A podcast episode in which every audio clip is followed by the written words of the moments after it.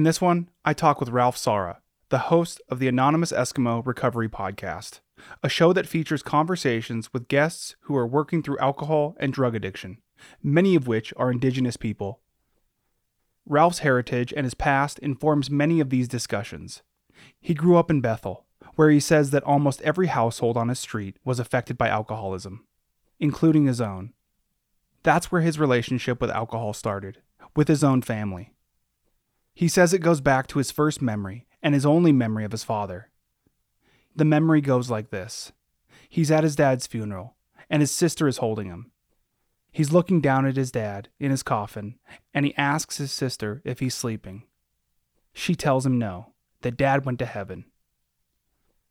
It's a vivid and heartbreaking image of how alcohol was introduced to Ralph, because his dad drowned while he was drinking, and the result affected his entire family. This podcast is made possible through the generous support of the Crude Magazine Patreon subscribers. If you already subscribe to the Crude Magazine Patreon, thank you. For those listeners who aren't, please consider subscribing at patreon.com slash crude magazine. That's patreon.com slash crude magazine and pick the subscription tier that works for you. I want to thank everyone subscribed at the Company Man tier. These are the people who have subscribed to the Crude Patreon for $50 or more.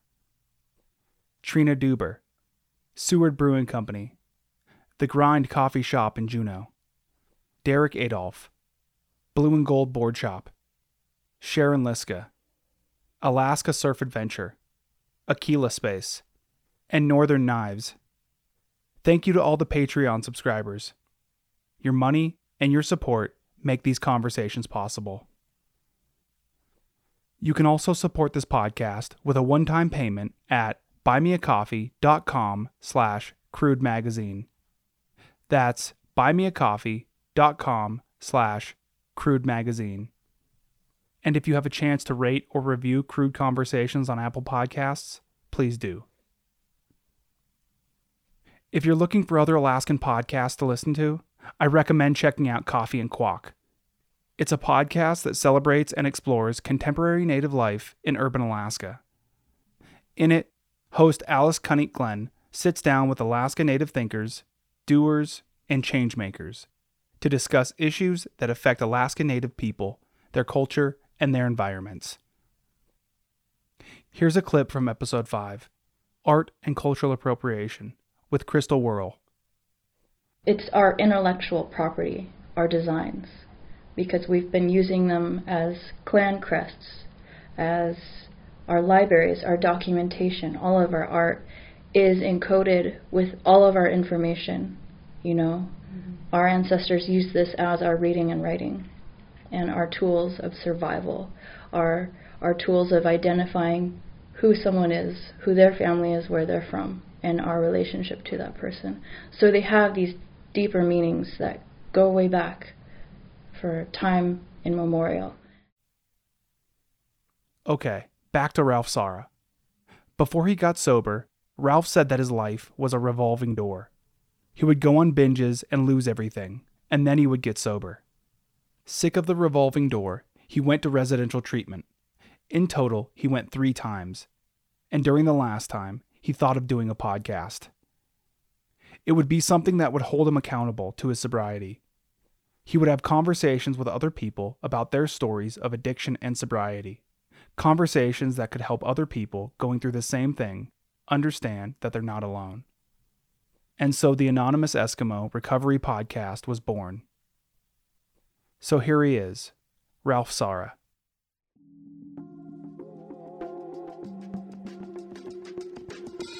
this red light right here? It means we're recording. Okay, fired up. Crude conversations. Listen more, then you talk. Go to work. So, Ralph, I was thinking about how to start this episode, and I decided to go with complete honesty and let you know that the Anonymous Eskimo Recovery Podcast is currently one of my favorite podcasts. I, I, honestly think it's genuinely important. Oh, really? Well, I appreciate that, man. That's uh, that's huge coming from you, because you know, I posted the uh, end of the year thing, you know, from Spotify, and you are one of my my top podcasts that I listen to every morning. Man, that's awesome. That it's uh when people send me that stuff, I'm like, that is it, it's just such a wild thing to think, honestly. Um, have you gotten anybody sending you those things with Anonymous Eskimo podcast um, at the top of their list? Um, I, I got a couple, you know, from family, of course. they're the they're the best supporters, right? well, you might be getting one from me soon. Oh, well, yeah, I saw that one that you you um you put you put of the episode, my last episode up there. So I was I appreciate that.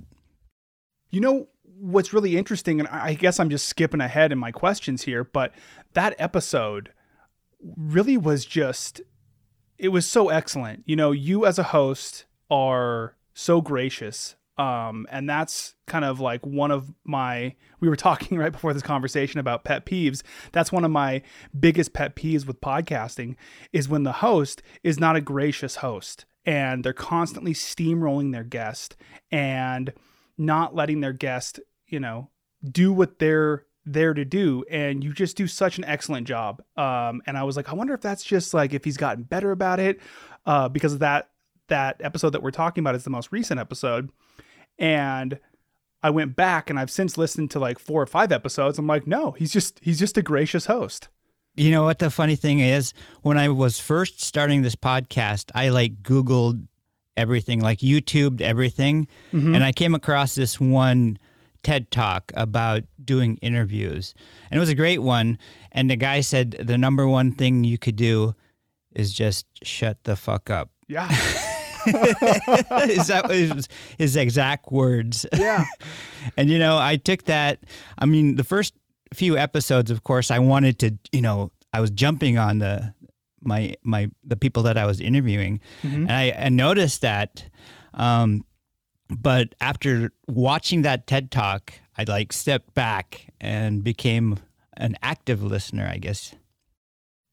that's so great that you you said that you know that you learned uh, through that TED talk. You know, one of the most important things as a host is to shut the fuck up, um, because I've been recording my conversations, um, probably since uh, college. You know, recording my not my conversations, but my my interviews. I've been recording my interviews since college, and um, when I'm listening to them and I'm transcribing them for articles back then, one of the things that I would constantly be saying is, "Why don't you just shut the fuck up, Cody? Why don't you just let them talk?" you know, and and then um, this one time I was listening to a podcast. I think it was with Errol Morris. Uh, you know, like the the big documentarian, and as he's talking, he's being interviewed, and he said that one of the most important things that he learned in the uh, in the process of you know being Errol Morris, uh, you know, the documentarian, is to shut the fuck up. And I was just like, this this saying as an interviewer just keeps following me. Yeah.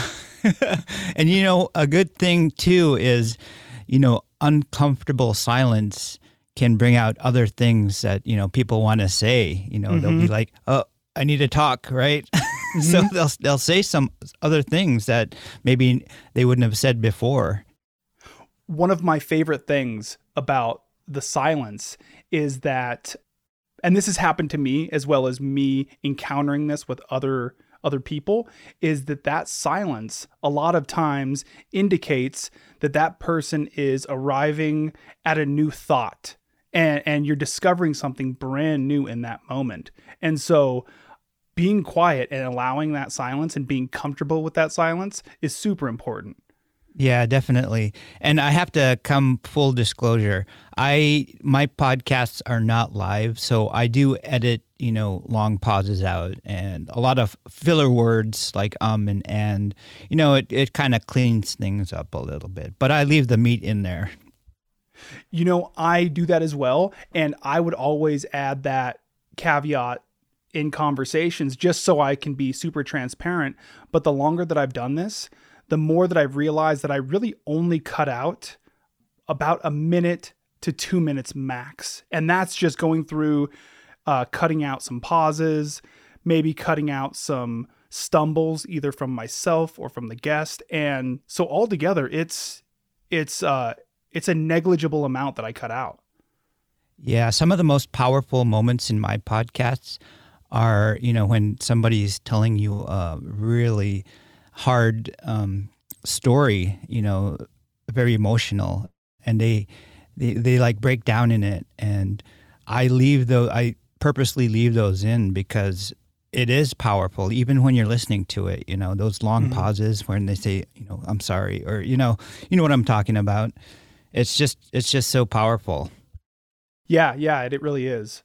Um, I feel like as interviewers and as people who who are constantly talking to other people and are curious about other people's uh, you know the stuff that they're into the stuff that we're interviewing them about we can talk about this forever yeah just like me and music you know i could go on with with music with uh, other people that are musicians so, one of the things that I enjoy and that I admire about your show is that it's about addiction and recovery, but it also uses those things as a way to talk about identity and culture.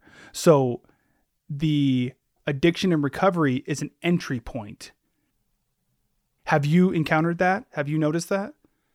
Well, what what my podcast that I first thought out about thought about was, you know, it was going to keep me hold me accountable to my you know alcohol use mm-hmm. um, and at that time um, i was i googled you know indigenous native I, I used all the words you know even eskimo like my my name which is kind of bad i guess right now but um, I, I used all the names you know inuit you know whatever.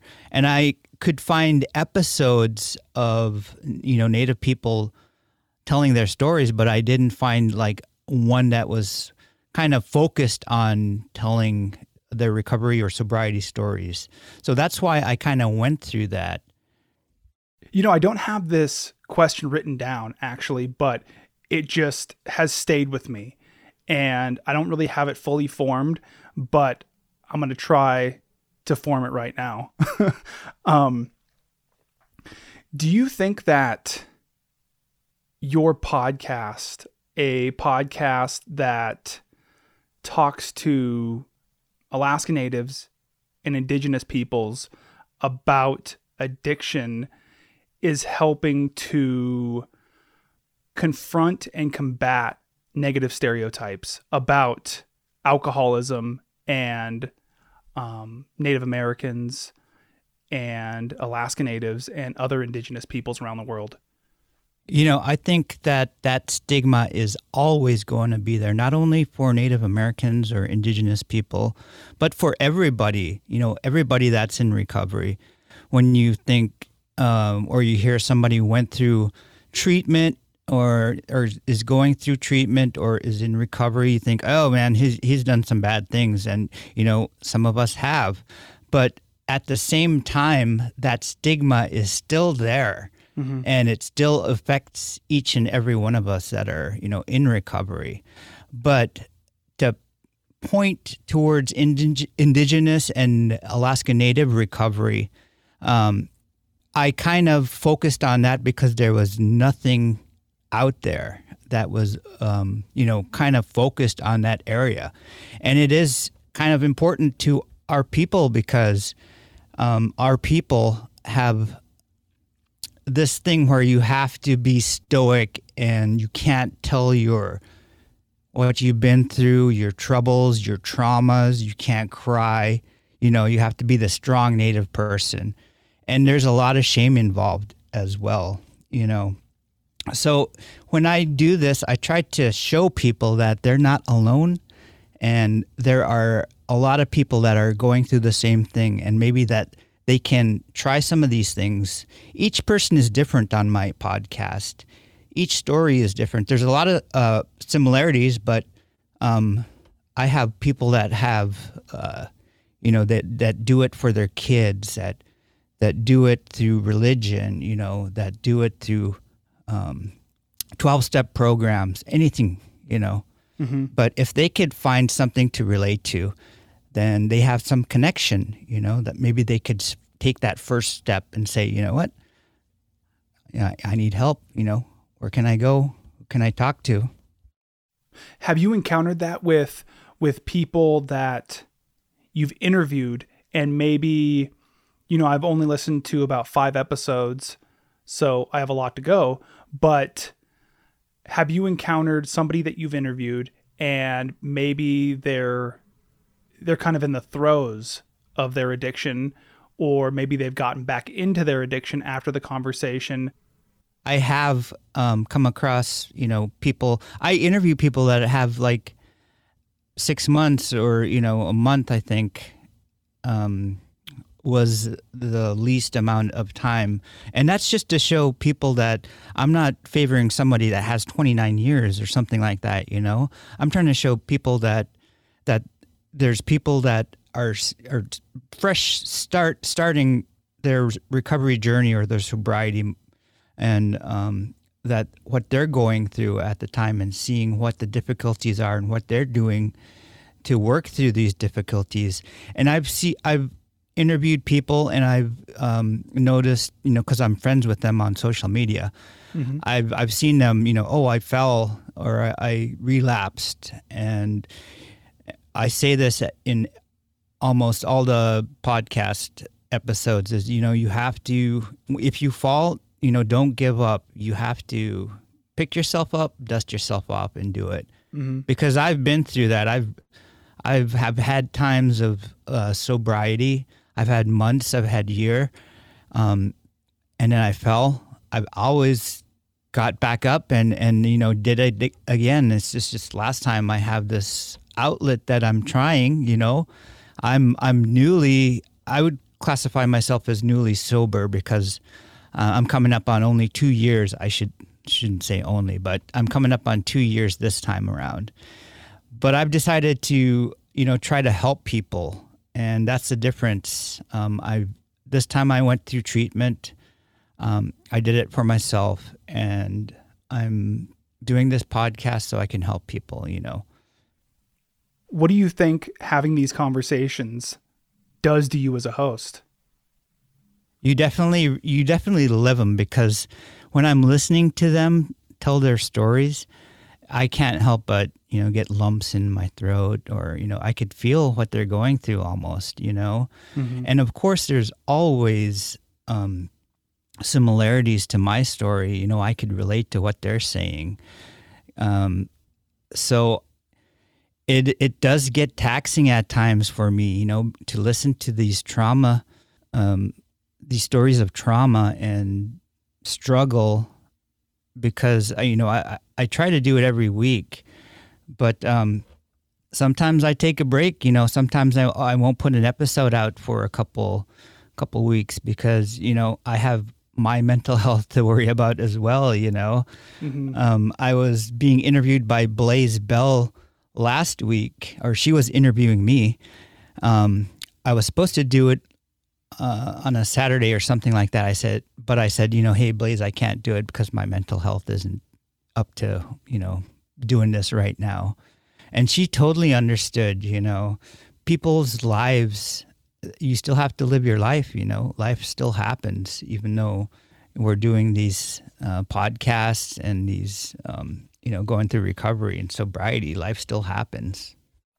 I'm really happy to hear you say that because there was a point, just to give you kind of a, a personal anecdote here, is I was writing for the Anchorage Press years back, like maybe 2017, 2016. And I was writing about like crime, writing about serial killers, writing about human trafficking, and being completely immersed in that stuff, you you feel it. You know, you you you feel that like that that daunting looming cloud over you constantly because that's what's swirling around in your brain.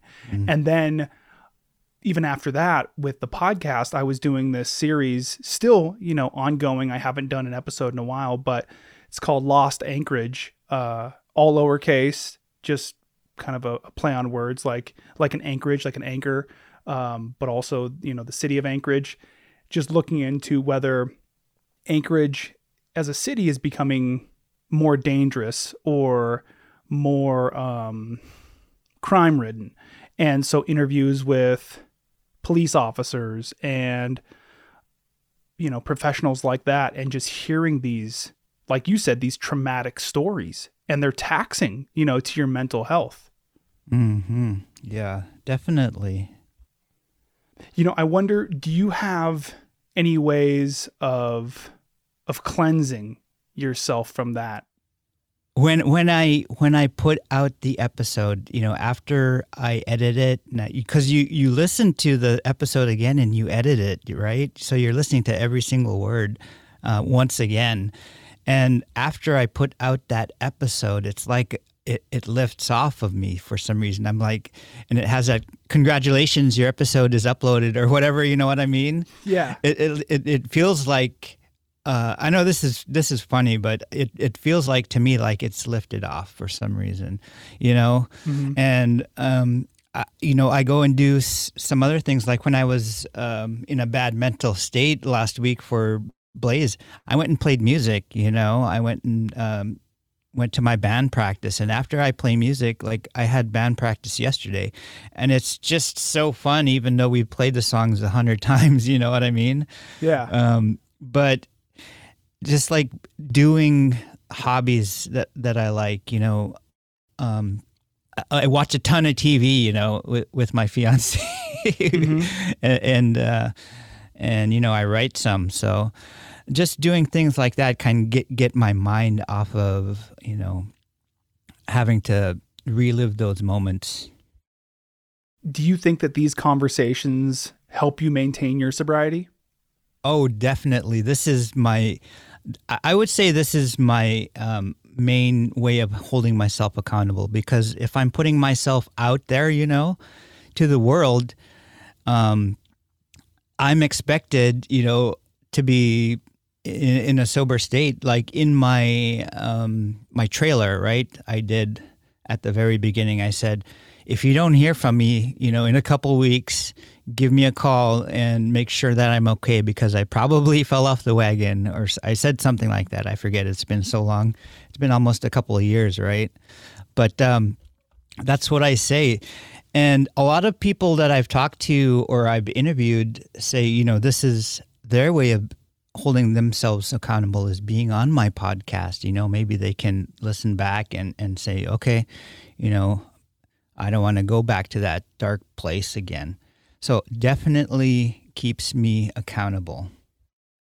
in your experience, your personal experience, as well as what you've learned through your podcasts, how much does ego play into addiction? Ego, that's a that's no hmm. That's a hard question for me. Like ego like towards like um I'm I'm I'm having a hard time understanding that question. I'm sorry. That's okay. I think ego, the way that I understand it, is um, like I'm I got this kind of thing like you know I don't have a problem because I can stop anytime I want to kind of thing. exactly, yeah. Oh, definitely plays a part because that's what you tell yourself at first, you know. I can stop anytime I want to, you know. I'm doing this because I like to. And at first you are because oh man, I love that feeling of that first drink, right? Because that first drink took away all my emotions. I felt warm, you know, I felt fuzzy. I didn't have to think of um, what I was going through at the time, if it was recent or the past that I've went through. You know, instead of working through my traumas or, or or things that I've went through, um, I just went straight to the bottle and numbed it. You know, it was probably a Four Loco or a Steel Reserve. With the high alcohol content. the cheapest and the highest content of alcohol I could find. Yeah. that way I could have more money for more if I needed it. And I always did need it, right? but my ego at first was uh, the driver, you know? I would Yeah. I would say I could freaking I could quit anytime I want to, you know? I, but of course I, I couldn't, you know? I, I needed help and that's that's what I did. what did your life look like before you became sober? It was a revolving door of binge drinking, getting sober, having sober time, trying to um, fix my life again, having a drink because of anything. It could have been a celebration. Um, it could have been a fight that I created just, so I could drink with my significant other. It could have been, you know, a death. Um, it could have been a- any kind of excuse for me to to drink, I would drink. And of course, I can't stop at one. Once I have one, it'll turn into a week of drinking, you know. And at the end of that, I'm I'm shaking so bad that I need a drink to, you know, stop this shake and stop the, you know, go back to some sort of uh, normalcy. Um, I would drink, have binges, ruin everything, lose everything, and then I would get sober. And I would do it for for a little while, and then I would do it all, all over again. It was just a it was just a record, you know, going round and round, doing the same thing. I've lost tons of jobs. Um, I've worked. I'm a dental assistant by the by daytime. I've worked at uh, probably all the dental places here in Anchorage that you could think about. but uh, I've I've lost so many jobs. I've um, lost all my money. I've lost all my friends. At one point, I've lost my family. Of course, didn't want to help me anymore because I would just drink at their place. You know, I've I've experienced home homelessness, um, not to the severe de- degree of you know living out in in, um in a tent or something for a long period of time, but I've spent days out there. You know, um, mostly couch surfing on my sister's couch or my you know my friend's couch or something like that. Um, I pawned all my music gear that I've had in the past, you know, like thousands Yeah. of thousands of uh, dollars worth of music gear just so I could drink. Um, I've lost um, this last DUI I had was a felony DUI, and I lost. I was riding my Harley at the time. Um, this is right before my um, residential treatment that I went to this last time. Um, I've went through two other w- residential treatments, um, but I walked out of those. I went through um, the the Ernie Turner Center when it was by the Native Hospital here in town, and then I went to the Salvation Army Residential Treatment Center, which I don't think is open anymore. Um, but this third time was the Ernie Turner Center out in Eklutna when they moved it out there. And that was the last time I went through treatment. Um, I've been through, I don't know how many outpatient treatment programs just to get my paper signed, you know. Mm-hmm. Having two other DUI convictions, you have to go through all of that, you know. So my life was just a revolving door of binge drinking, losing everything, um, getting better, you know, working for a little while after my few paychecks come in, I have enough money to go do it again and go uh, rent a hotel room for a month or something like that and just drink to insanity, you know. That's what my life looked like before. And what do you think was different about going to treatment this time than the others? This time, I wasn't trying to show people that I was trying to do good, you know. Mm-hmm. I was I wasn't doing it for myself. This time, I was so broken down. I was tired of losing things because I lost my freaking Harley, you know. I was so freaking bummed out about that because you know after your felony conviction, they take that away from you, you know, and don't and they don't give it back. and I spent so many hours and so much money on that Harley that you know that was my big material loss at that time. But this time, I decided I'm going to do it. I'm going to try to do it for myself, you know. And I opened up to the clinician there. Her name is Bex Jacobs. She is just amazing. You know, she got me to actually talk about my past traumas. And I opened up to her and I told her things that I've never told anybody. And once you do that, you once you open the the wounds again and let it bleed out, Mm-hmm. so you can work on them. You can get these th- these ways of working and dealing with your past failures, traumas, shame, everything. You know, then you can start to work on yourself and build yourself up. And that's what I did this time around. And it was during the pandemic. The pandemic hit while I was in there, and um, that was kind of crazy in itself because it, we were just shut in. You know, nobody in, nobody out. So um, everything was on Zoom, of course. Um, even the in-person meetings we used to have, there'd be somebody in the back zooming us in the like the main part of the the hall or whatever.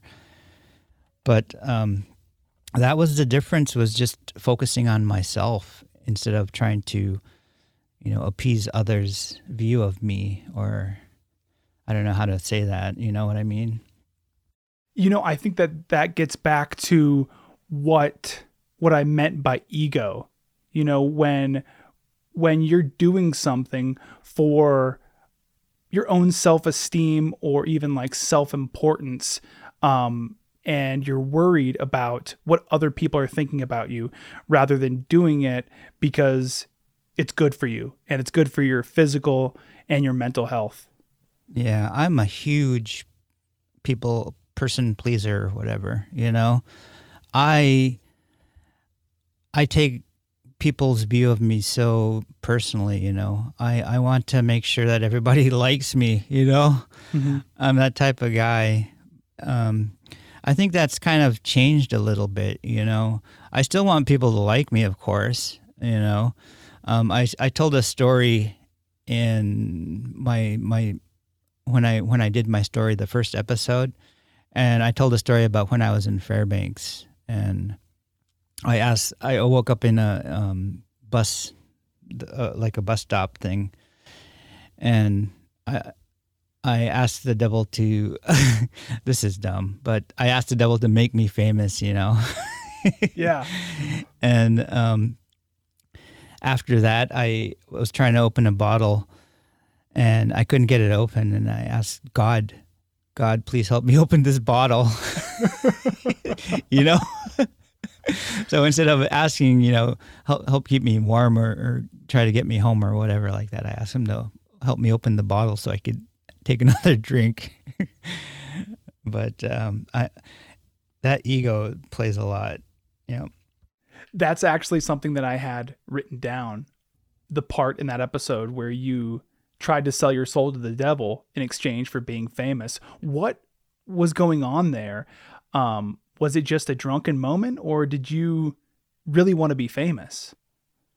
You know, um, I was in a band called the Funky Eskimos, right, with Don Reardon, who you inter- interviewed. He was a singer, um, and you know, there's that thing in your mind where you everybody. I think everybody goes through this. You want to become famous, or you want to be one of those one percent or whatever 0.9 percent of people that are famous.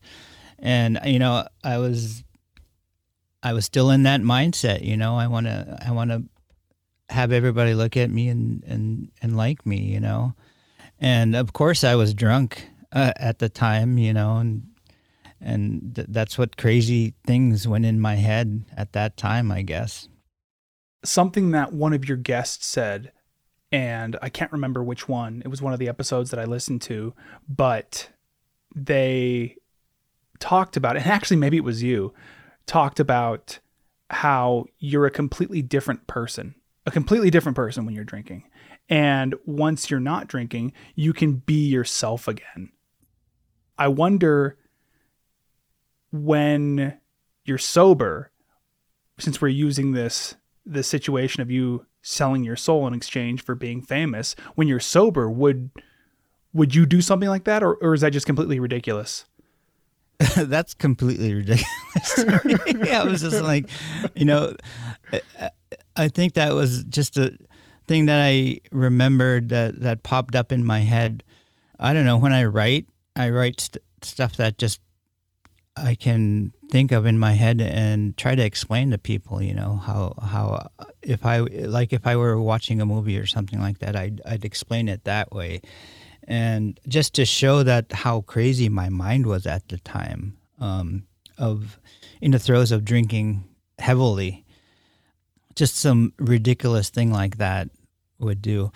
But you know what's funny is I've I guess I've had a lot of um, ways of trying to I don't know be famous if you would say because I've been in bands you know I've been in like Medicine Dream mm-hmm. uh, w- w- which was a a popular um, contemporary native band here in Anchorage it was intertribal um, band that was based out of here but we had you know we had a record deal out of Arizona and um, we won a a Nammy, which is a Native American Music Award for Best Video of that year or something like that. So I've had some, in my mind, it was brushes with a little bit of fame. Um, but what what's funny is starting this podcast, my some of my family members were like, "What what are you doing?" Because I told some things, you know, uh, of my personal life. You know, like, why are you saying this? Why are you putting this out there? You know, going back to that, you can't say this kind of stuff, right? Yeah we're not supposed to. We gotta we gotta keep it secret. You know, you gotta you gotta wallow in that shame. But uh, they were saying, "What are you doing? You can't say that kind of stuff. You're just trying to get famous." You know, because I don't know. I guess that's what people think of me is. You know, he wants to be famous or not. Not his trying to help people, but you know. But what can I say? I'm, I'm just I'm just trying to do this for myself and for others right now. So I don't know. yeah, it's almost like, and I and I realize that this is not a great analogy, but it's almost like the uh, the boy who cried wolf. You know, they're crying wolf, crying wolf, and then all of a sudden there is a wolf. It's like, no, no, I'm really in danger this time. So using that as an example, it's like you know you're doing all this other stuff um, because you were genuinely interested in it, the music, and you're like, hey, I would like to also be famous. I'd like to do this for a living. And then now you're doing this podcast that's genuinely helping people. And from your perspective, genuinely um, putting this stuff out there to help people. And then you have the people who knew that you wanted to be famous are seeing that as another way to get famous. Right, right. And that goes back to some things that we talk about as well in some episodes is, you know, once you get sober, um, people are going to s- start to think, oh, you're, you're trying to be better than others, you know, because you're sober, because you got better or whatever. And now you're speaking out about in being in recovery or, or being sober. You're trying to be better than others, you know, um, which is not true um, what we're trying to do is just trying to you know recover out loud and to show people that it's possible. You don't have to live that life that you are living. You know you could live a better life you know? Mm-hmm. You know you've mentioned this this cultural aspect of of kind of bottling things up. I'm not very familiar with that. Could you could you go more into that a little bit? Well I take it from my experience, you know, being a, a native male. Uh, you you could put this out to any male. You know, you're not supposed to cry, right? Yeah. You can't show your emotions, and you got to you got to keep it in because there's shame involved in it. You know, you don't want other people to know your business. You don't want your family secrets to get out. You know, so I think it, it it's everywhere. You know, it's not only native people, but just speaking from my experience, I think I, I push that out more. Yeah, even to put myself out there, um, I think maybe I've seen my dad not even cry, but like his his eyes like well up maybe twice in my entire life. And I'm similar. So even my wife, uh, when we were younger, and maybe she even still thinks this, but she's like, "What is wrong with you? Are you a robot? Why don't you cry?"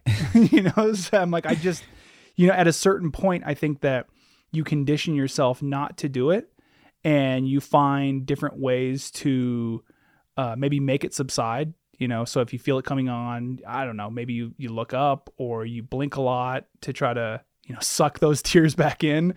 Um, Mm-hmm. But yeah, yeah, totally. I, I think that it isn't just uh, one culture; it's all of us. Definitely, I think so too. You know, just like I said before, it's my experience and being native at the same time. You know, I've seen a lot of it. Mm-hmm. So you mentioned your first episode, and I have some questions about that, if you don't mind. Yeah, go ahead. So I listened to it, and um, and correct me if you think differently, but I felt like it was basically an audio essay about your family and your alcoholism and how those two relate. Does that sound about right? Yeah. So when I was in treatment, we're uh, we were required to tell our story, right? Our so what I decided to do was I decided to kind of tell my story, and in kind of like a book form, I guess you could say. Is that the like the essay part you're talking about? Yeah. Yeah. So, um, you know, other people are just, you know, telling their kind of like a timeline, right? They're telling their timeline, kind of how alcohol affected their lives and whatnot. But my, I wanted to do mine differently. So I, I basically wrote it like a, you know, like a, I guess an essay or a, like a book or whatever. And that's what I told. And I got some really, really good responses from people. Um, everybody that I that was there. There's like people on Zoom and whatnot, and of course all my peers that were in treatment or listening to it. They just like they just thought it was really good and encouraged me to write more. Right. Mm-hmm. But yeah, um, starting with my earliest memory, that's that's how I started, and I was three when my my father passed away. And I don't know if this was an imprinted memory to me from my sisters telling me this, or if it was an actual memory. Um, but, anyways, it it feels like a real memory, right? You know, Mm-hmm. And what is that memory? it was um, my sister holding me at my dad's funeral um, and seeing him in the the casket and I, I could vividly like see it, you know, as I'm just thinking about it right now. And then me asking my sister, you know, is is daddy sleeping, you know? and um, you know, of course she says she, he went to heaven or whatever. But that was my first memory and um, sadly my the only memory that I have of my dad. So um, I don't, yeah, just like I said, I don't know if it's an imprinted memory that they would tell me or if I actually remember it. But I started off like that just to give like a vivid um, picture of how alcohol started in my life because he drowned when he was drunk. So Okay. um, it, it- alcohol started, you know, affecting me back then in that sort, I guess I could say. I don't know how to explain it to you. But um, it didn't start when I first took a drink. It started when my dad died because he died of alcohol and it affected the whole family. So um, that's how I started it. Mm-hmm. And then, of course, I went through and, and told some other stories. How much do you think his death and maybe death in general played into your story with alcohol? his death um, definitely was a huge, huge factor because it, it it started a whole series of life events that affected me, especially with my brother because my older brother um, took it really hard when he passed away. So it affected him a lot more than me, I believe. But um, you know that his death affected my sisters, my my brother, and my mom, and um, just life started to happen. It wasn't all bad, you know, life, of course, but it seems like I remember the bad times the the most, you know. Mm-hmm. So his death sparked all the the traumas. Well, in my mind, his death sparked all the traumas that happened to me, or set him off, I guess. mm-hmm is that one thing that you talked about at treatment? Oh yeah, yep. That came up um, w- with the host of all all the other things, you know. but that was one of the biggest things, definitely. You know, I want to get back to these these questions about that first episode, but something that that just came to me is that, and I think you you definitely touched on this earlier, but having these conversations, and I know that, and I know it's done it with me many times, but having them like out into the the ether of the world, it it feels like very cleansing, but also like therapeutic. You know, like you have you have purged yourself of of that thought and of that experience and now it exists in in the world and is out there for other people to you know do with it what they will. And i feel like it gets it out of your your own head so that it's not only just you dealing with it. Yeah definitely definitely a way to kind of release that that that um, trauma that that's still inside of you. I mean, it's always going to be there, but at least you're not holding it in anymore. You know, at least people can kind of relate to you, and maybe they can grab something from that and use it in maybe in their sobriety journey or their recovery journey. You know, if we could, if I could help some people um, by telling my story, I'm I'm I'm gonna do it out loud as long as I can. You know, because that definitely helps me.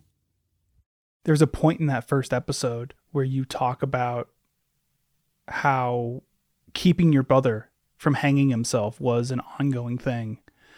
How long did that last?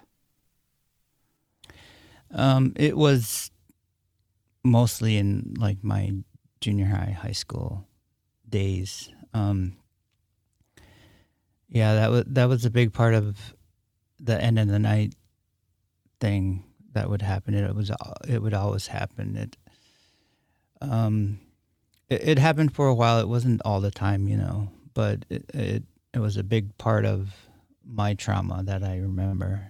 Um,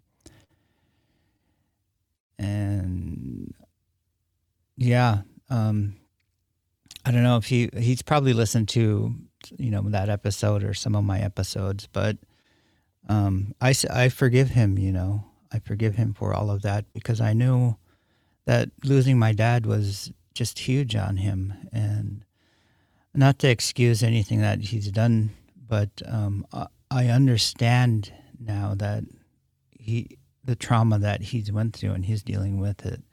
And I don't want to call him out or anything like that. Of course, uh, that's not my what I'm trying to do. But is mm-hmm. uh, I'm just trying to tell my what affected me, you know, just like you said, to get it out there, to get to get it out of my head. So I I, I can deal it with it that way, I guess, you know. Mm-hmm. And I guess just to add some context to his attempts, um, from my understanding from that episode, would be at the end of the night, he would go down into a basement and um, set up a rope. And this was always, um, whenever he did do it, it was at the end of the night and after a night of drinking. Is that correct? Yeah. There's no basement. We lived in a two room house in Bethel. Okay. no running water, but um, there was uh, an attic opening, and okay, it was kind of above our refrigerator, and there was like a plywood piece covering it, and when you push that plywood piece out of the way, you'd see, you know, uh, fiberglass insulation up above there, uh, kind of like an A-frame above there. Mm-hmm. And on one of the ceiling trusses out there, he would he he um, screwed in one of the those heavy duty eye bolts, you know, Mm-hmm. and that's where he would try to do it. And I remember saying in my story that I tried to freaking take that damn thing out so many times, but either I was I was too weak to do it, or he glued it in, or something like that. I forget, but um, yeah, it was always at the end of the night, like you know, um, his his his drinking. He, he was going through whatever he was going through and trying to deal with it by drinking. And you know, at the end of the night, he felt like he, I, I believe he felt like he didn't have anywhere else to go. You know, so that was his outlet, his only thing that he could do. And um, yeah, a lot of times was was me, you know, just hugging him, pushing him away, crying, trying to trying to, you know, tell him not to do it. You know, so.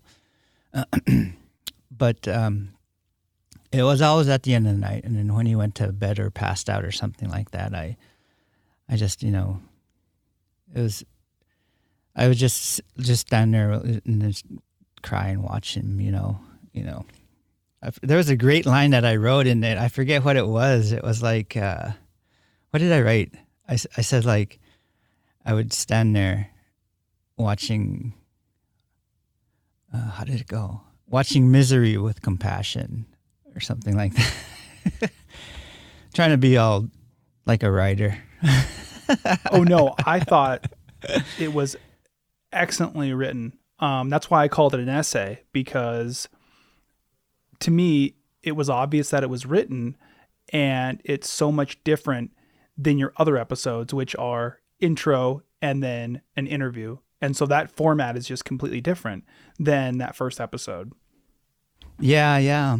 When I when I first started doing the podcast, I, I listened to a bunch of you know recovery podcasts, and um, I'm not one to go into like researching a whole lot and then just putting out information. You know, I think that would be a lot of time in my hands. so there's these other podcasts that kind of are similar to you know what I do. Um, of course, I do it in my way, but it's you know what? It's almost it's similar to an AA meeting. You know what I mean? Mm-hmm. Uh, AA meetings are you know that people will get up and tell their stories, just like this one. You know, but here I I, I don't only have AA members or twelve step um, members. I have everybody in every walks of life that tell how they do it and how they're um, doing their sobriety or achieving their sobriety and doing their recovery programs. You know, um, just because I don't want to just put it into one thing and say, okay, this is the way to do it. You know, you have to do it this way, or you're, not doing it right. You know, um, I want to show that there's so many different ways, and if there's if there's a certain way that that can help you live a better life, then go for it, man. I'm not sure if you'll be able to answer this because you're not your brother, but when he would wake up the next morning, what happened to those thoughts of suicide? Man, that's a I don't know because you know I've I've thought of suicide before and I've I've attempted suicide before. Of course, when I was drinking, and um, the thoughts are still there. You know, it's just that you're sober now and you're dealing in, dealing with them in a with a slightly sober mind, more sober mind than you were before. Mm-hmm. I think that alcohol gives you that courage or that extra oomph to go and, and try that. And that's what's sad about it is because you're, you're, I don't think you're really wanting to do it. It's either a cry for help or, you know, you're, hurting so much that that's the only thing you think is going to solve everything, you know. But it definitely was in my mind after I tried um, committing suicide is, you know, I'm so broken that I either I keep drinking or you know I, I I don't know what to do. Some people just don't know what to do, you know. And it took this long for for me to realize that you you have to break down and you have to try to accept help from other people. Just like you said, put that ego down, man, and, and and try to try to work on it because if I if I continue drinking then it's inevitably going to be death, you know. Mhm.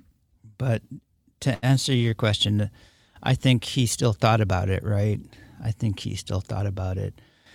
But um, being sober, of course, you don't want to do it. So you have more control.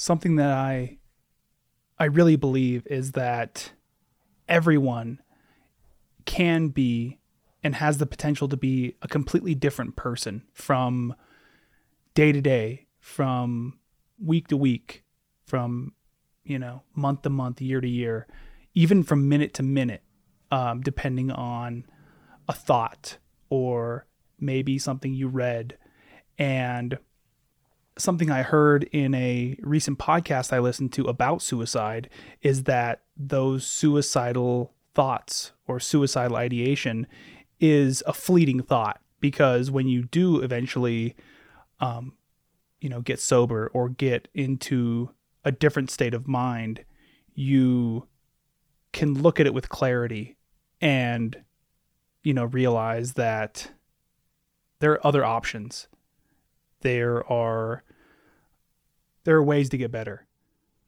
Yeah, and when you're drunk, you, you're just in that one way road mindset, you know. Mm-hmm. Either either you have the the courage now to do it because you're drunk, or you know you're not thinking correctly. And of course, just like I said, you you you have that little little bit of a sober mind after that day or that whatever night or attempt or you know you're still broken you're still a broken person but um, maybe you could snap out of it and try to find some help Did you try to find help after you attempted? no You didn't? didn't Okay. no no i just went back to my normal life you know. I just bottled it back in. Just bottled it in. And how much have you talked about it afterwards? only to my uh, clinician. So, and the, and you know my fiance now. My fiance that I've that we've been together for over off and on for over 20 years. We have two children together you know so we talk about everything. But um nobody else except for my clinician Well, you mention it in at least one of your episodes. yeah now everybody knows right And how does that feel? Um, it, it it feels like I let uh, some of that pressure out. You know what I mean? Like a kind of a weight's gone, a little bit of weight. You know, um, I'm trying to write a book right now, and man, that's writing a book is hard. yeah, writing is one of the most difficult things ever. Oh man, so um, I, I feel like every time I I put something on there, a little bit of weight gets lifted up. You know, not saying I'm gonna be cured from everything, you know, but I think it helps. It's therapeutic in a way. You know what I mean? I don't know if you do this, but I do this. Um, I do it less now, but I used to do it pretty often where I would see a friend or a loved one really kind of going through it and them in my opinion needing to kind of exercise those those emotions in a healthy way. And I would always uh, suggest like hey write it down or hey record it with audio. And those are just me things. Those are things that have really helped me out. Um, do you find yourself in situations where you're you're suggesting ways to get healthier but they're the ways that helped you get healthier Yeah, like write music. Yeah. you know, put your put your emotions into your music, stuff like that. You know. yeah Yeah, definitely. Like, uh, try to offer different perspectives on how I did it. You know that you know that's how the podcast is too. You know, just offering different ways of of how other people achieve sobriety or recovery. But I definitely try to put my two cents in on how what what helped me. You know, or, or how I did things. what I've realized, and this is something that, you know, we're told from like such a young age, but like so many different things, you really realize it once you get older. You're like, oh, okay, that was, you know, I had to arrive, arrive at that on my own. And that is don't try to offer advice right off the bat. Just listen to them because that's what so many people need in those moments is is kind of an open ear rather than, hey, I know what can help you. Yeah. Uh, there was an episode um, where I asked, I think it was, who was it, Justin? I forget.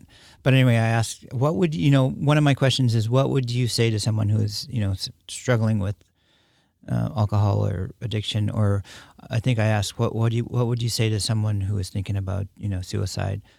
And, and their response blew me away because I never thought of it. It was just don't say anything, you know, listen, because mm-hmm. maybe they have to get something off of their chest, you know, like don't try to put push something onto them and say, hey, you you got to do this or you got to do that, you know. Just open an ear so they can, you know, vent or, you know, cry even, you know. Mm-hmm. So I, I didn't think of that I've never thought of that before, you know. And then I learned all these things from listening to all these interview interviews. Uh, I wouldn't have thought before, you know, just to sit there and listen, you know, something that's that's so easy but is so necessary some of the times. There's been so many moments where I um I feel like and this will get kind of woo woo for a second for me, um, but that I was like pushed into doing this and having conversations with people and listening to different perspectives because it it helps you you understand different people, different cultures, different perspectives and I wouldn't have been able to come to that realization without having conversations like the ones that I do on the podcast. So it feels like almost almost like an outside force, you know, pushing you. If you're receptive to these things and you're kind of telling the universe like, hey, I, I want to be more understanding. I want to be better. And you're open like that, you do get pushed into these situations where you can become a better person. Yeah, it's like that saying if you want to become a good writer, you read mm-hmm. as many books as you can. Yeah. You know, we're we're essentially storytellers. You know, people that write and and the way to tell better stories is to listen to other people tell stories. You know, and get their perspective and learn things that you've never learned before. You know, doing this podcast, I've I've come across so many things that go, wow, you know, I've never thought of that before and th- that broadens my perspective. It it broadens the way I look at things now, and maybe um, I can view things in a in a better or a different eye than I was before, where I was just straightforward, you know, in blinders. Mm-hmm. Um, I was part of a cohort with the Humanities Forum, and um, at one point I was interviewing a transgender person, and I was, you know, kind of um, running it by like, what, what kind of stuff can I ask and stuff like that. And they told me, you know, don't even ask about that. Don't even bring that up, you know. Let them t- tell you, let them tell you their story or let them um, talk about what they want to talk about. Don't bring that up, you know? Mm-hmm. Yeah. of course, it, it, when I'm when I'm thinking of it, I'm I'm thinking of you know what what kind of questions can I ask you know them um, to bring you it mean up like or safely? whatever. Yeah, you mean like right? safely ask or to not maybe ask a leading question? Yeah, I mean, well, I've leading questions is is funny because I've I've never heard of that until I heard um, um, Alice Glenn's podcast, she was talking about how she she sits down and think of thinks of questions so she doesn't lead uh, her interviewees into you know talking about stuff like that. And I've never thought of that. Uh, you know, all I do is just think about questions. I've never you know dissected what I could ask. You know, so that's new to me too. I'm, I mean, I'm learning all the time. But yeah, definitely listening to other people's broadens definitely broadens my perspective, of course. In my opinion, like if you want to talk to somebody about something specific in their life, chances are they're going to bring it up because that is what the interview is about, or at least in part of what it's about, or it's an element of what the interview is about, or it's an element of who they are as a person. And so if you ask them a personal question like, you know, can you tell me about your childhood? I think that that that thing that maybe you're looking for or looking to address will pop up in its own way and then you can go down that line of questioning. Oh yeah. Okay i see what you're saying. Yeah definitely i've never really thought of questions like that. Uh, uh, like i'm new to this. I'm i'm pretty new to this you know? So i'm still learning a whole lot of things about you know media and questions and just even being a part of that cohort with the humanities forum was eye-opening for me you know? Um, so it, it's it's funny because i i feel this imposter syndrome like almost every time i i do a podcast because like how how what gives me the the know-how or the right or, or or the even you know just to do it what gives me um, the okay to go ahead and do this because I've never done it before, you know. And I think the more that you you research maybe these these successful people or these kind of perceived successful people at these jobs, maybe a podcaster or um, you know an interviewer, once you look into them, um, chances are they had imposter syndrome because maybe they wanted to be like Johnny Carson. And they're like, well, I can't be Johnny Carson. Well, Johnny Carson wasn't Johnny Carson before he was Johnny Carson, you know? So, yeah. I mean, somebody is always on deck, in my opinion. So, um, the people doing it right now at the highest level, those people are going to retire at some point, and somebody has to be on deck. And in my opinion, that's, you know, people like yourself you know people that are doing it out of this this personal responsibility to the subject and you're doing it in a genuine way and you're doing it right now for um you know you're not making a living off of this i'm not making a living off of this i'm doing it because i i really believe in the importance of it yeah right now wouldn't it be awesome to make a living you know, and I've thought of that. I, I I've thought of this just recently because one of my interviews like, "What can I do to help you? Do you need a sponsor or anything?" Like, was like sponsor.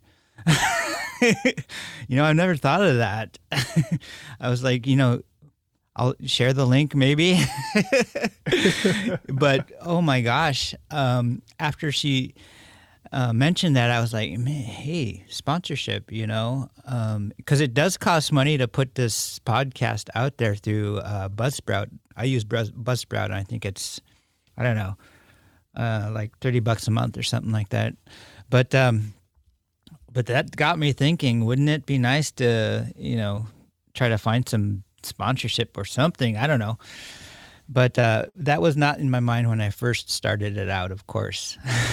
you know, it was just, uh, I was freshly sober and I needed something to, you know, help me stay sober, you know, mm-hmm. and, and, and maybe, maybe I could help people at the same time. So, yeah. And I think that that's why your podcast is connecting with so many people. Um, including myself, because you can see how authentic it is, right? Like there's things out in the world that we're all aware of that we look at and we're like, gosh, that is so phony, you know, and that thing was made with the with the purpose of being a piece of capitalism rather than coming from someone's heart. Mm, hmm Yeah, definitely. Okay, so I have a few more questions for you. Yeah, shoot. So, in one of your episodes, you mention how when you were younger, you were ashamed of your culture, and you mentioned it earlier in this podcast as well. Could you walk me through that? Yeah, so there's this shame that I had, the stigma that Native people, right? Native people, um, it, you know, growing up where I'm from, where they were always drunk and they were always dirty or poor, right?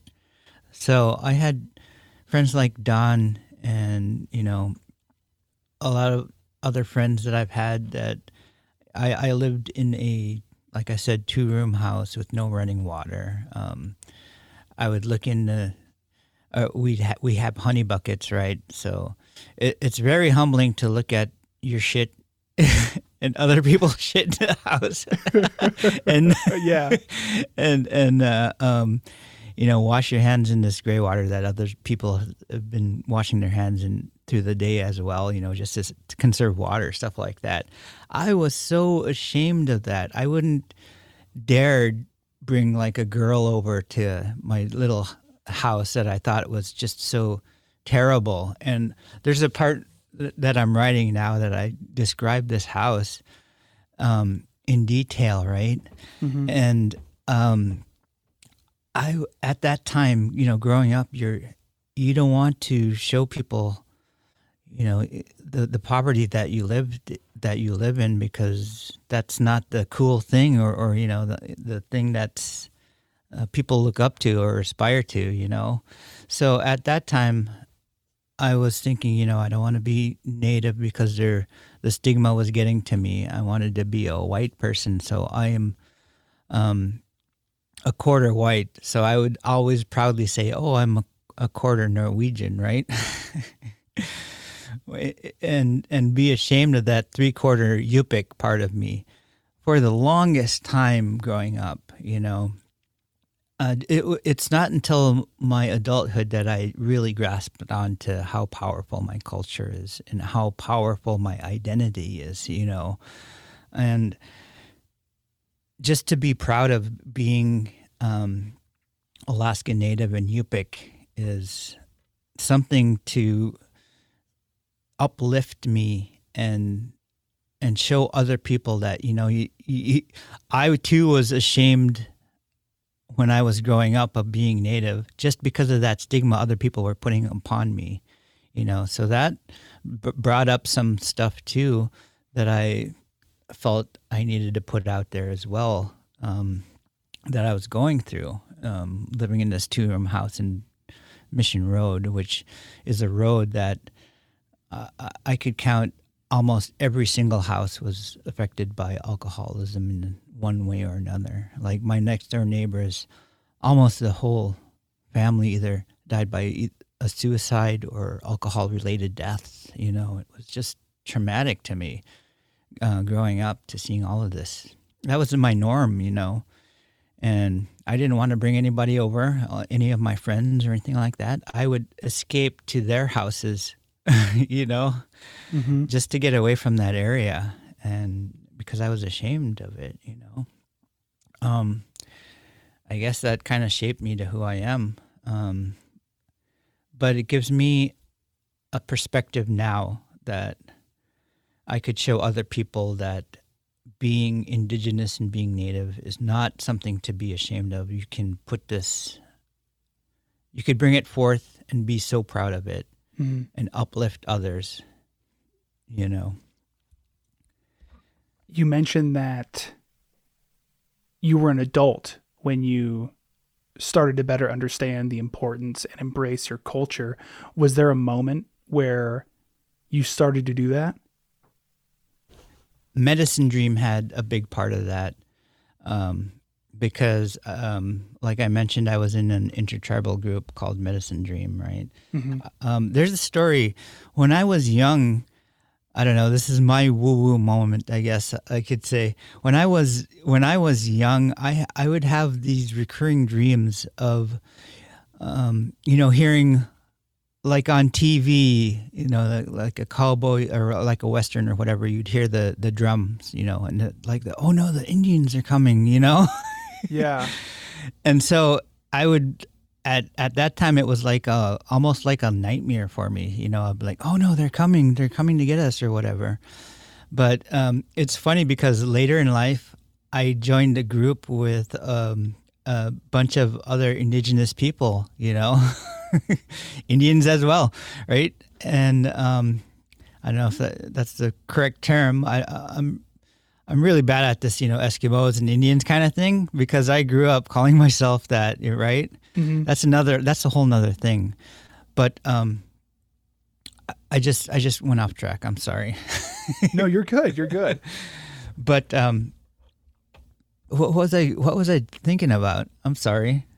The point where you oh the point where embrace your culture right yeah. right it was because of it was it had a big deal to um, with Medicine Dream because in Medicine Dream, you know, we wore our regalia and we we were proud to play this type of music for everybody. You know, um, we were under a um, indigenous record company called Canyon Records, and you know, we wore it on our sleeves so everybody could see. And you know what? The funny thing is, that band was a sober band as well. We never played anywhere where alcohol was served.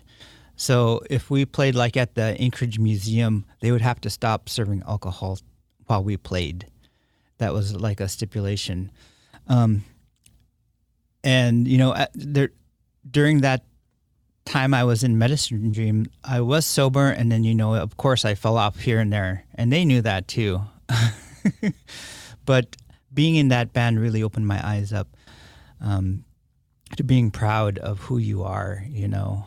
And Paul Pike, who is so awesome, he is like a he was the founder and the main um, person of that band. Um, he wrote a lot of the music. He wrote all the music basically, and um, and he was so, someone that I could look up to, and he really helped me open my eyes up to how culture is so important to everybody, you know. And he was he was a visitor from Newfoundland. He's since moved back to Newfoundland, but he was a visitor up here. And even being up here, he showed everybody that you know how important our culture is. So I, I think that had a big part of me opening my eyes up to how important my culture was. And what kinds of things was he doing that that helped you open your eyes to that? He was the type of person that would you know, he was learning his language and practicing the not not only visually doing it, but he was you know, doing everything practicing it, you know. He had a sweat lodge in his in the back in his backyard, you know. It was mm-hmm. he was he was he just showed me that you don't have to be ashamed to be, you know, native or indigenous, you know, because there's a lot of freaking powerful people that awesome people that are out there that are indigenous and native. Yeah. Mm-hmm. And um, I, I had a thought, but then it it, it left me. I'm sorry. we seem to. I seem to have. It's weird being on the other end, huh? It is, and I think that uh, the more the more that I've done it, I've gotten more used to it. But I'm not completely used to it because you spend so much time, um, you know, helping to craft yourself and learn how to be a better interviewer. And so to be on the other side, it kind of goes against every single thing that you pound into your head.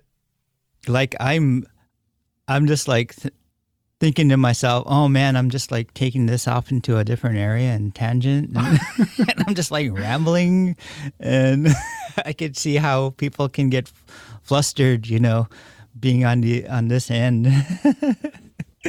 you know, one thing that I will share with you, since we both have interviewed Emma Hill, is that I had a whole line of questioning for Emma, and our episode turned into something completely different. You know, it turned into us talking about her sobriety.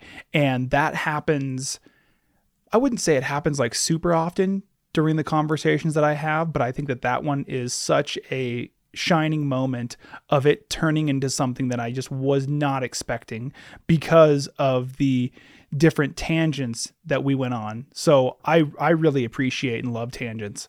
Yeah. yeah, yeah. I, I, seem to drive myself into the, those areas a lot with because I've noticed I, I did that with Blaze and I was like, where am I going? What was the question again? you know? Oh man. okay, so you're a musician and I was wondering what you think of playing this episode out with one of your songs. Um, I would love that. I just recently recorded a song that I could send to you. I don't know how how am I going to send that to you.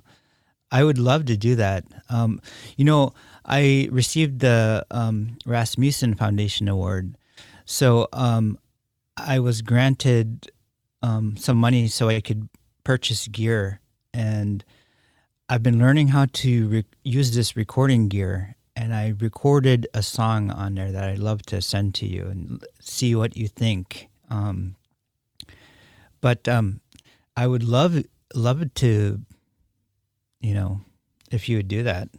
Yeah, absolutely. I, I would love to do it. So let's plan on it. Okay, I'll send it to you. I I don't know how though. Email. yeah, yeah, email. I'll, we'll figure it out after this. Okay. well, Ralph, that does it for my questions. You know, this is this was such a good conversation. Um, thanks for taking the time to chat with me on a Saturday. um, do you have anything else you'd like to add? No, I really appreciate. I, I was like kind of in awe if when you asked me to be on your show because I listened to your show and um, I really appreciate what you do and i know how hard it is you know? It's hard for me to do this editing and, and doing all this and um, i really appreciate what you do um, but yeah thank you. Yeah yeah thank you man. I really appreciate that. And again thank you for all the work you do on the anonymous eskimo recovery podcast. I again think that it is something really special what do you think of that name? Does it offend you? No, no. I, I don't know if if I uh am the person that if it offended would offend. Okay. you know the funny thing with that name is um I I have asked people to be on my podcast and they would absolutely not because of that name. really? yeah. Yeah, because of the word Eskimo in it. Do you know why? Um, because it's a you know now nowadays it's a bad thing. It's a bad word. You know, it's like being called savage. I guess you know. But when I was growing up, I was proudly a Yupik Eskimo. You know, um, but um, that's just how how we referred to ourselves as you know Yupik Eskimo. Um, but you know, just like as as you know, as I brought up before, as I was in a band called the Funky Eskimos. So that kind of stuck with me with the Eskimo thing theme, you know. And maybe nowadays it, it, I look at it as gra- uh, grabbing people's attention, you know. Maybe I could use it like that. Like, who's this guy calling himself an Eskimo, you know? And, um, but yeah, I've had people refuse because of the name.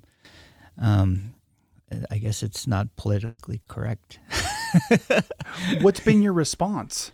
Uh, you know, like I like I kind of outlined it in my my trailer is like I grew up calling myself Yupik Eskimo. You know, it wasn't a bad thing um, in my area. And the time I was growing up, and you know, of course, I was in a band called the Funky Eskimos, but I've kind of morphed it into like maybe it'll grab some attention. Like the anonymous part is obviously anonymous, you know, AA Alcoholics Anonymous, but yeah. you know, in in their view, you're supposed to remain anonymous, and that's kind of my humor. Is like, oh, I'm the. I even have like a black outline on the cover of my eyes. Like mm-hmm. you're supposed to be anonymous. Like you can't tell who I am, but I have my name on the bottom, right?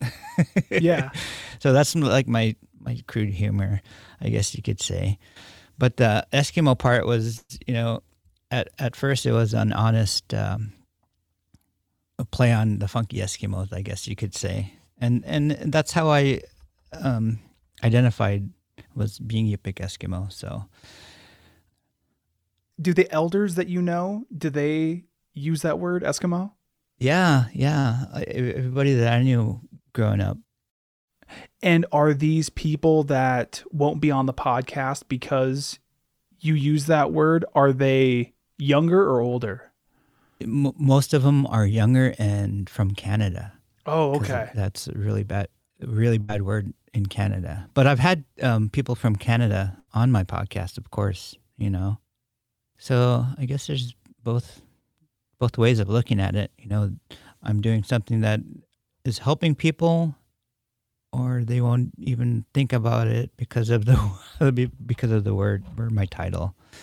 But yeah, see, this is a tangent, huh? no, this is great because what I was going to tell you is that back in Anchorage, when I first started Crude, there were a number of people within the journalism industry there who told me to change the name Really? because yeah because people um maybe that weren't familiar with with it it wouldn't grab their attention because they they would think it's about oil or that it is you know crude it's brash Oh yeah. yeah. and so they wouldn't they wouldn't gravitate toward it and i mean being the stubborn person that i am i'm just like no i'm not I'm not doing that and i stuck with it and you know so far it's worked Yeah, I've had people say, you know, you should uh, change it to indigenous or whatever like that. And I'm like, you know, I already started it. I, I don't want to, I don't want to rebrand or whatever you call it. You know, maybe you could start your own podcast and call it whatever you want. uh, I guess I'm just being an a hole right now, but you can support this podcast at patreon.com slash crude magazine you can also support this podcast with a one-time payment at buymeacoffee.com slash crude magazine. Crude conversations is written hosted and produced by me cody liska for crude magazine. Crude theme music is produced by alcoda beats. Outro music is courtesy of Ralph Sara.